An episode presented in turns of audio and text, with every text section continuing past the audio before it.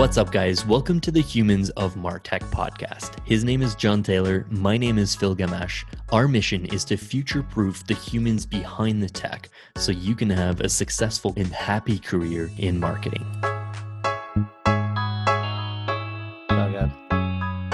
Marketing operations is an amazing career. Probably the number one skill you can have is curiosity. Nick Donaldson got his start owning a Marketo instance and rapidly acquiring the skills he needed to become a MOPS leader and one of Canada's hottest startups. Since then, Nick has gone on and uh, started a career in consulting.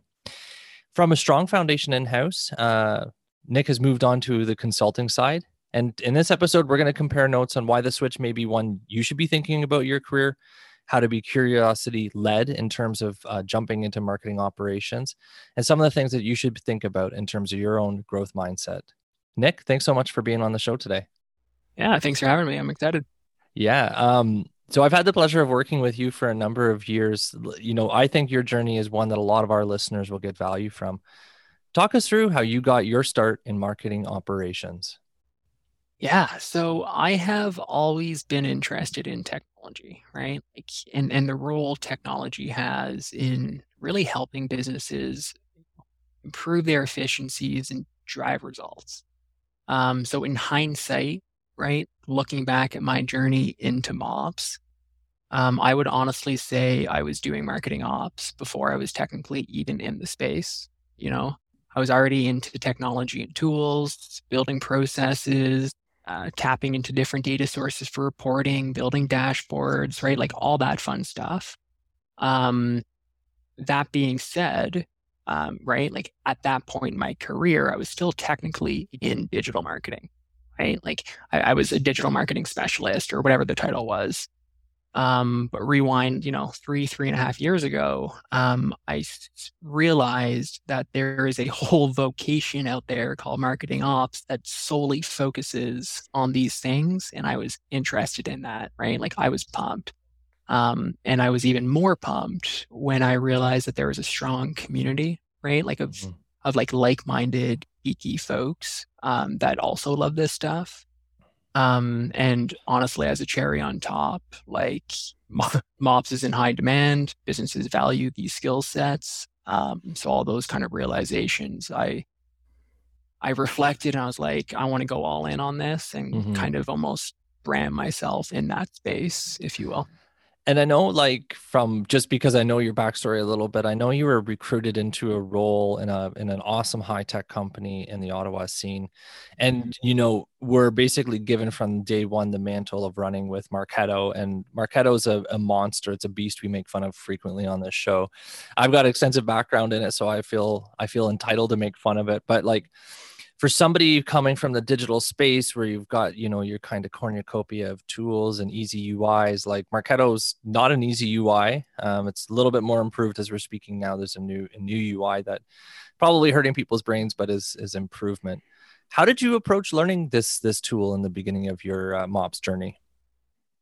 Yeah so i would say that there are a few traits that i have slowly I guess, begun to value more and more over time that lends themselves well to taking on a beast like Marketo, right? Like the first, without a doubt, was just this value of getting comfortable being uncomfortable, mm. right? Um, a few years ago, I read a book by this guy named David Goggins, and uh, he introduced me to this concept called the 40% rule. And essentially, it's when your mind is telling you that you are done, right? Like that you've had enough, can't possibly go any further, uh, you're actually only 40% done. Mm. Right. So that hit home. Um, he obviously applied that to being a Navy SEAL physical activity. 100% applies to your mentality too. It did for me. Whenever I was struggling with learning or especially with Marketo, right? It's a beast, like you said. Mm-hmm. Um, I just told myself, like, keep going. Um, I'm only at 40%. I have more left in the tank. Um, so I guess that has helped. Mm-hmm. I guess a few others. One would be, uh, without a doubt, mindset, right? Mm-hmm. like understanding that mindset is 100% everything and never stop learning. Um, that helped me a lot. Um, so, I guess like this adoption of a growth mindset, mm-hmm. um, which you hear everywhere now, which which yeah. which is great. But like when I first read this book, I don't know, eight ten years ago, um, it hit home and it helps definitely in this crazy world uh, in Martech. Yeah. And uh, the last thing I would say to that is I knew that it would be a sh- like a very large learning curve um, mm-hmm. to ramping up in, uh, in the space. So I really just like consciously surrounded myself with people and ideas uh, that I valued and that I liked. Mm-hmm. And I guess I did this both for personal interests, but definitely for marketing ops, right? Like you are who you surround yourself with. Yeah. And if you surround yourself with a bunch of Marketo experts, mm-hmm. yeah. right? They're going to yeah. rub off on you. So I guess like w- one of the questions like I get the most often from folks that are like interested in like getting a career in Marketo or like thinking of like how can I get experience in Marketo? It's tricky for those guys to get hands-on experience. It's almost like you can't roll out a free trial of Marketo. So like mm-hmm. what advice would you have for folks that don't have that opportunity of like having the Marketo instance to like play around with, but like they know they want to work in Marketo or like one of these big fancy tools? Yeah. So like for the folks that are trying to break into mops, right? Or Marketo, whatever, whatever the end game is, like I guess I would say try to get some hands-on experience with systems and tools that kind of complement that end goal mm-hmm. in some way, right? Like there are many other jobs out there that will play nicely uh, with marketing operations, right? Like so if you want to ramp up on email marketing or get a solid foundation on demand gen or just like analytics and you know providing value to leadership with reports, um, I would say like hone in on those kind of like external or like other um, skill sets that will hopefully help you get into the door in mm-hmm. in MOPS Nick, what are the what are like the interview process look for when you're when you know you're sitting across the table, somebody say you're gonna own Marketo, and you're like, okay, I just did a quick Google search on Marketo and, and looked at images. I'm like, I'm like, oh my god, look at the UI. Like, what are the types of questions that you would put yourself in the shoes of like a junior person saying, you know what, I got the chops, I believe in myself, I'm I'm passionate about this space, like. But there's going to be, you know, how do you convince a person across the table that you're interviewing with to take the chance on you? So I would say just like go for it, right? Like it's so rewarding.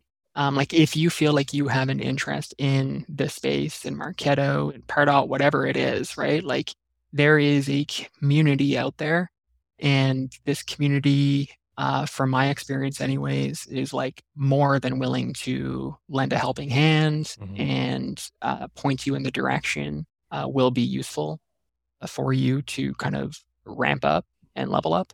I think one thing that's that's common from both of our journeys is the usage of consultants, right? Like uh, when I first started working with Marketo many years ago, I hired a consultancy who came in and just totally leveled up my own game. I know from our past that you guys worked with consultants as well.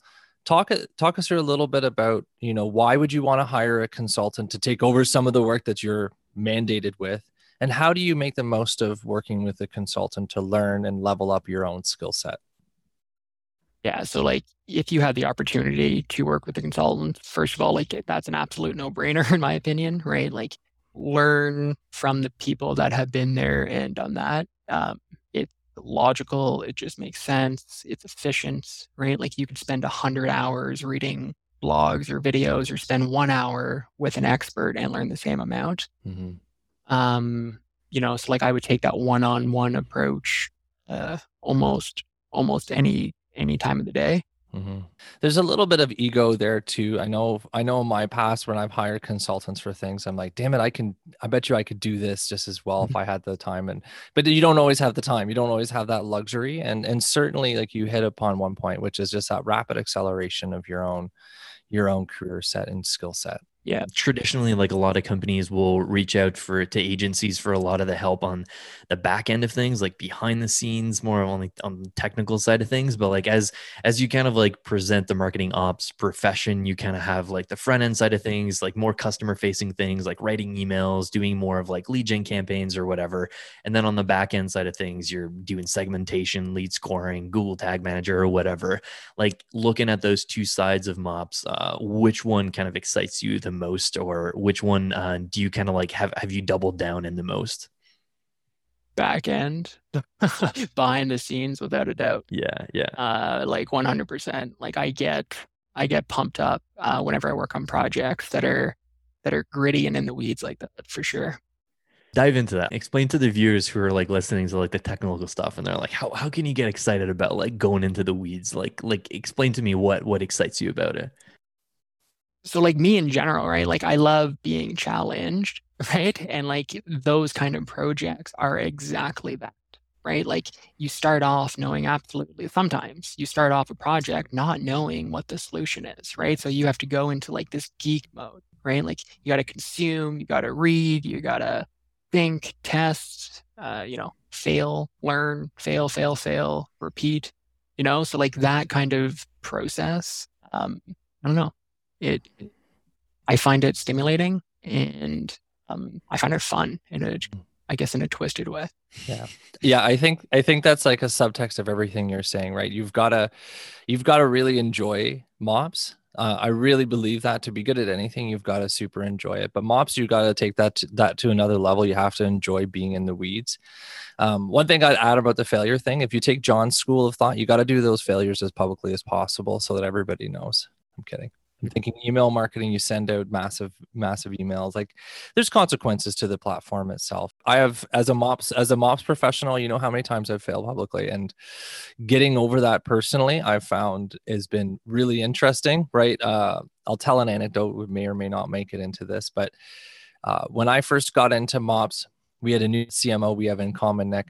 And I was like, oh, I'm to impress her. I'm to show her just like what a MOPS wizard I am and I set up this piece of automation that's, that went out and, and sent an email to every single person in the database with my name on it. So that was really fun um, and a colossal uh, fuck up. And you, know, you just own up to it at a certain point. But the truth is, is that sometimes, from my perspective at least, the more you fail, you the more you get comfortable with the consequences of it. Like I sent an email to everybody in the database.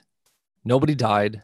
Nobody was physically harmed you know some mm-hmm. people are a little bit irritated but you know they probably don't even remember that email so the consequences sometimes you have to look at the scale of the of the failure itself it's so true and like it happens 100% to everyone right yeah. like and it's scary like i'm still scared before i push like schedule email yeah. right like and it's going to however many people it's it's intimidating and like the number of mistakes and blunders that I've made is funny, right? Yeah. Like I, I remember starting off with that uh, same CMO, John, and early on, right, like one of the first emails that I would have sent was for a big product launch, and there was something wrong with the, you know, the intro token, right? Like mm. so, it, you saw the script in the high there, right? Like yeah. like simple, and it's like, oh my god, I'm never doing it, ever, ever, ever going to do that again. Classic, yeah. classic mistake.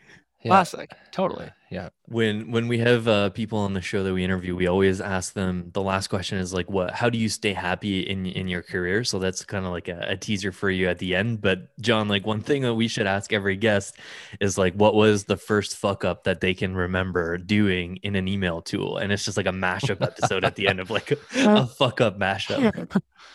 Yeah, yeah, yeah. Anybody who's ever been in any email tool has screwed up. So, oh, and yeah. talk about email, you can't you can't pull that thing back. Like you can you can fix a bad blog and bad code on your blog, but there's there's no there's no turning back the the hand of time on a bad email. and email is just the tip of the iceberg, right? Oh like, yeah, yeah, yeah. Um, I want to pivot a little bit because I know like you got your start in house, you you cut your teeth in house, you got to work with consultants, but mm-hmm. alas, Nick, you are on the dark side. You are now a consultant yourself.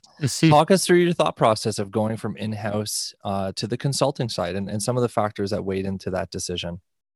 Yeah, sure. So I would say ultimately, I wanted to surround myself with, you know, some of the best in the field, right? Like, and I knew for me to have a connection with that level of talent day in and day out, um, the best way, or, or I guess like an efficient way um, was for me to work in a consulting agency. And that's honestly the way I viewed it. Um, I also really enjoyed teaching and learning, honestly, just different businesses, like how they operate, um, which consulting sees a lot of. And yeah, I just felt like it was it was a good next step for me. When when did you start like thinking about maybe making that move. Like m- most marketers in house Mhm. that work with an agency like have this like light bulb moment where they get to see like the invoices and they're just like oh shit like wow this is how much i'm paying for like a- an agency to come and help me out with this. Like eventually i'm going to be able to do a lot of this stuff too. Like there's like everyone has those thoughts like starting to creep up. So like uh, uh, what stage? Like you you were at solus for like almost three years um so, Mhm. Tell me about like that that process So honestly, I would say pretty early on, right? Like as I was really digging into mops and like the space, like I quickly realized that the people that I am either reaching out to for advice or following on LinkedIn, um, they have either been in consulting or Mhm. are a consultant. right Right. So like I figured it was just, in my opinion, a no-brainer. hmm So walk us through like a bit of that onboarding so far. Like I know you started in October, right? So like we're we're recording this at the end of November. Um, so by the time this releases, like you'll you'll probably uh, be just still just getting your feet wet. Um, so talk about like that that onboarding so far of uh, of going on the agency side. Yeah, So like uh they have been gentle to me, I guess you could say, right? Like like it's it's a true onboarding experience, right? Like week one, it's it's very much like HR, and then it goes very much into here are our internal processes, and then it's, you know, here are some of our clients. Um, so baby steps um with with good intention from their end, right? Like they don't want to just put anyone in front of uh, the kind of clients that they have. So um, I'm kind of in the thick of it right now, uh, but slowly starting to kind of, you know, peek over the shoulders of some of my colleagues and, and seeing the cool projects that they're working on. I'll uh you know my own consulting career took a very different route than that and i don't know if it's atypical but uh i've said this before privately but uh, i put my notice in at my last job or the job before i went consulting and i was on a flight to my last day was a friday i was on a flight to san francisco for for marketo summit on the saturday after like i got like four hours sleep and took a red eye um, and I was meeting with clients that week, and by the end of the week, I was already like taking over somebody's vacation and and in their instance, and I'm like, oh hot damn! And I'll tell you, it was it was about as uncomfortable as was about as uncomfortable as you would think it would be. I also just like for the sake of listeners, like um, who are thinking about going this route, uh, we have a friend of the podcast that I want to plug here Society of Marketing Technology Consultants. Join smtc.com. Uh, we have some good friends over there running a fantastic podcast about how people like yourself, Nick, like me, who are entering into the world as uh, consultants and some of the, the pain points that they have. Some really interesting stuff going on, on over in that podcast. So check that out if you're thinking of that. I think there is like a lot of intimidation factor. So it's it's exciting to hear that uh, you're being brought in gently. Uh, because I know the world of consulting gets ungentle very quickly once you're in live instances of, of folks. But uh, That was a that was a nice plug there. We Courtney didn't even pay us for that plug, so uh, there you go. nobody's paid us for any plugs, Phil. So I, want to go back to the, the the decision a little bit, like the decision to go to the agency side. One one of the the the kind of like hesitations that I've heard the most often from in-house folks about like going the agency side is the idea of not being like a hundred percent of your time in one company. So like the idea of like on the agency side, you have to be really able to like take off one hat from one company and put on the other hat, like different systems, different database, different processes like talk about that decision a little bit um, about like kind of leaving one world like one company that you got to know so intimately one database that you know like from the back of your hand like talk about that that change of going to like multiple clients now Yeah, so honestly, I would say like that was a big reason in why I contemplated the change, right? Like back to what we were talking about before about like um growth happening when you're uncomfortable, right? Like you become uh, comfortable when you are in the same instance day in and day out, right? Like you go deep and it's awesome. Um, but you know, like realistically, to see three, five, ten different life cycle builds at one company, you would have to work there for 150 years, right? Um, so I knew that if I wanted to see that, um, I would I would have to make that uh, that shift uh, to consulting. And and just for the record, the and the, the average length of time that a millennial spends at a company is about 15 minutes. So 150 years is just way out, way outside the realm of collecting collecting Oh, yeah. experience. And marketing mm. ops, it's even less than that. Oh yeah, you get there, you get the signing bonus, and yeet, see ya. No, I'm kidding. I'm kidding. Let's talk. Let, let I got one more question, and then let's uh let's talk about uh, the the big finale. Um, in terms of certifications, where do you land on certifications, Nick? Like all the listeners who are thinking, "Oh, damn, I want I want to have this this great portfolio." Like, do you do certification or you do you not? So definitely depends on the certification, right? Like I'm sure there's many, many, many, many money grabs out there. But if we're talking like Mark MCE certification or like these other technical certifications that are like vetted and valued by companies, um, I would say go for it, right? Like Mhm. they're cheap, sometimes they're free, um, they are respected in the field, they're a checkbox on your resume. Like you have nothing to lose. Um, why not? Yeah. Let's say let's say we fast forward five years or ten years, and Nick Donaldson is running his own freelance hmm. agency, and you're hiring your first entry level marketer to like join your agency. Do you require a Marketo certification? I would say yes, but I wouldn't totally disqualify them. But one of my first questions would be, why don't you have the certification? Right. And like I would expect a good answer. Hmm. Yeah. Yeah, I feel the same. I feel the same way about about certifications. Actually, I think there's a lot of BS out there, but when it comes to like Marketo, uh, having got the certification, like it's it's not an easy certification test. You got to know your you got to know your shit to get it. Um, and and there's just like a legitimacy that comes along with that. So I totally totally think it's a good answer. Okay, so uh, as we alluded to earlier, the, one question we ask every guest on the podcast, and uh, really curious about your perspective, is about happiness, right? We all are thinking about success and happiness when it comes to this podcast. I think you've touched on a lot of stuff that relates to the success part, you know, growth mindset, learning, you know, vetting the options about being in house or being a consultant. But let's detach ourselves from that. How do you stay happy? Like, how do you enjoy your work every day? How do you have a smile when you end your day and feel good about the work that you do? And and what what makes Nick Donaldson happy? And what advice can you share to our listeners? Work life balance all the way. Right. And like, like that's that's what you've got to strive for, right? Like work and Martech, like as awesome as it is, like it's not gonna, in my opinion, create like that full, full rounded um happy life for you, right? Like you have your health, you have your family. Um prioritize those two. Um, so like, how do I do that? Like, well, honestly, like the current company I'm at, I'm with, like that's one of their core core values. So that that certainly helps. Mhm. Um, but beyond that, um, little things like you know, turn off notifications or like past work hours or on the weekend. Mhm. Um, but also like dedicate time uh, to doing the things that you enjoy, right? Like literally every Saturday morning before my wife wakes up, I I've taken up or I'm trying to hone in on my hobby of woodworking, Oh, right? cool. Like so, Nice. so here I am, like learning about these different tools and and how to handcraft, you know, a doghouse that I built the other day. You know, Damn. like things like this. It's it makes me happy.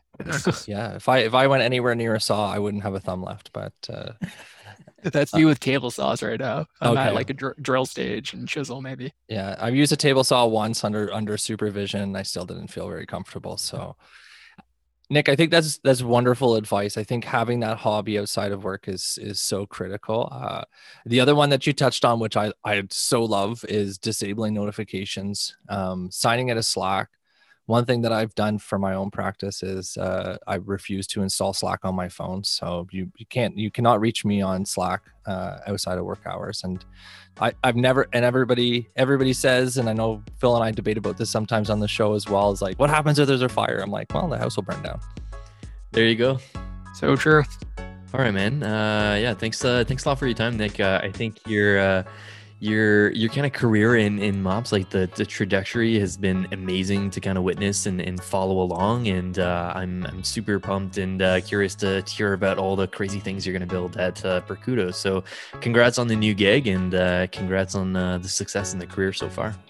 Thank you both and uh, thanks for having me on. It, it was fun. Yeah thanks. Good luck with the word working yeah. I need it. Okay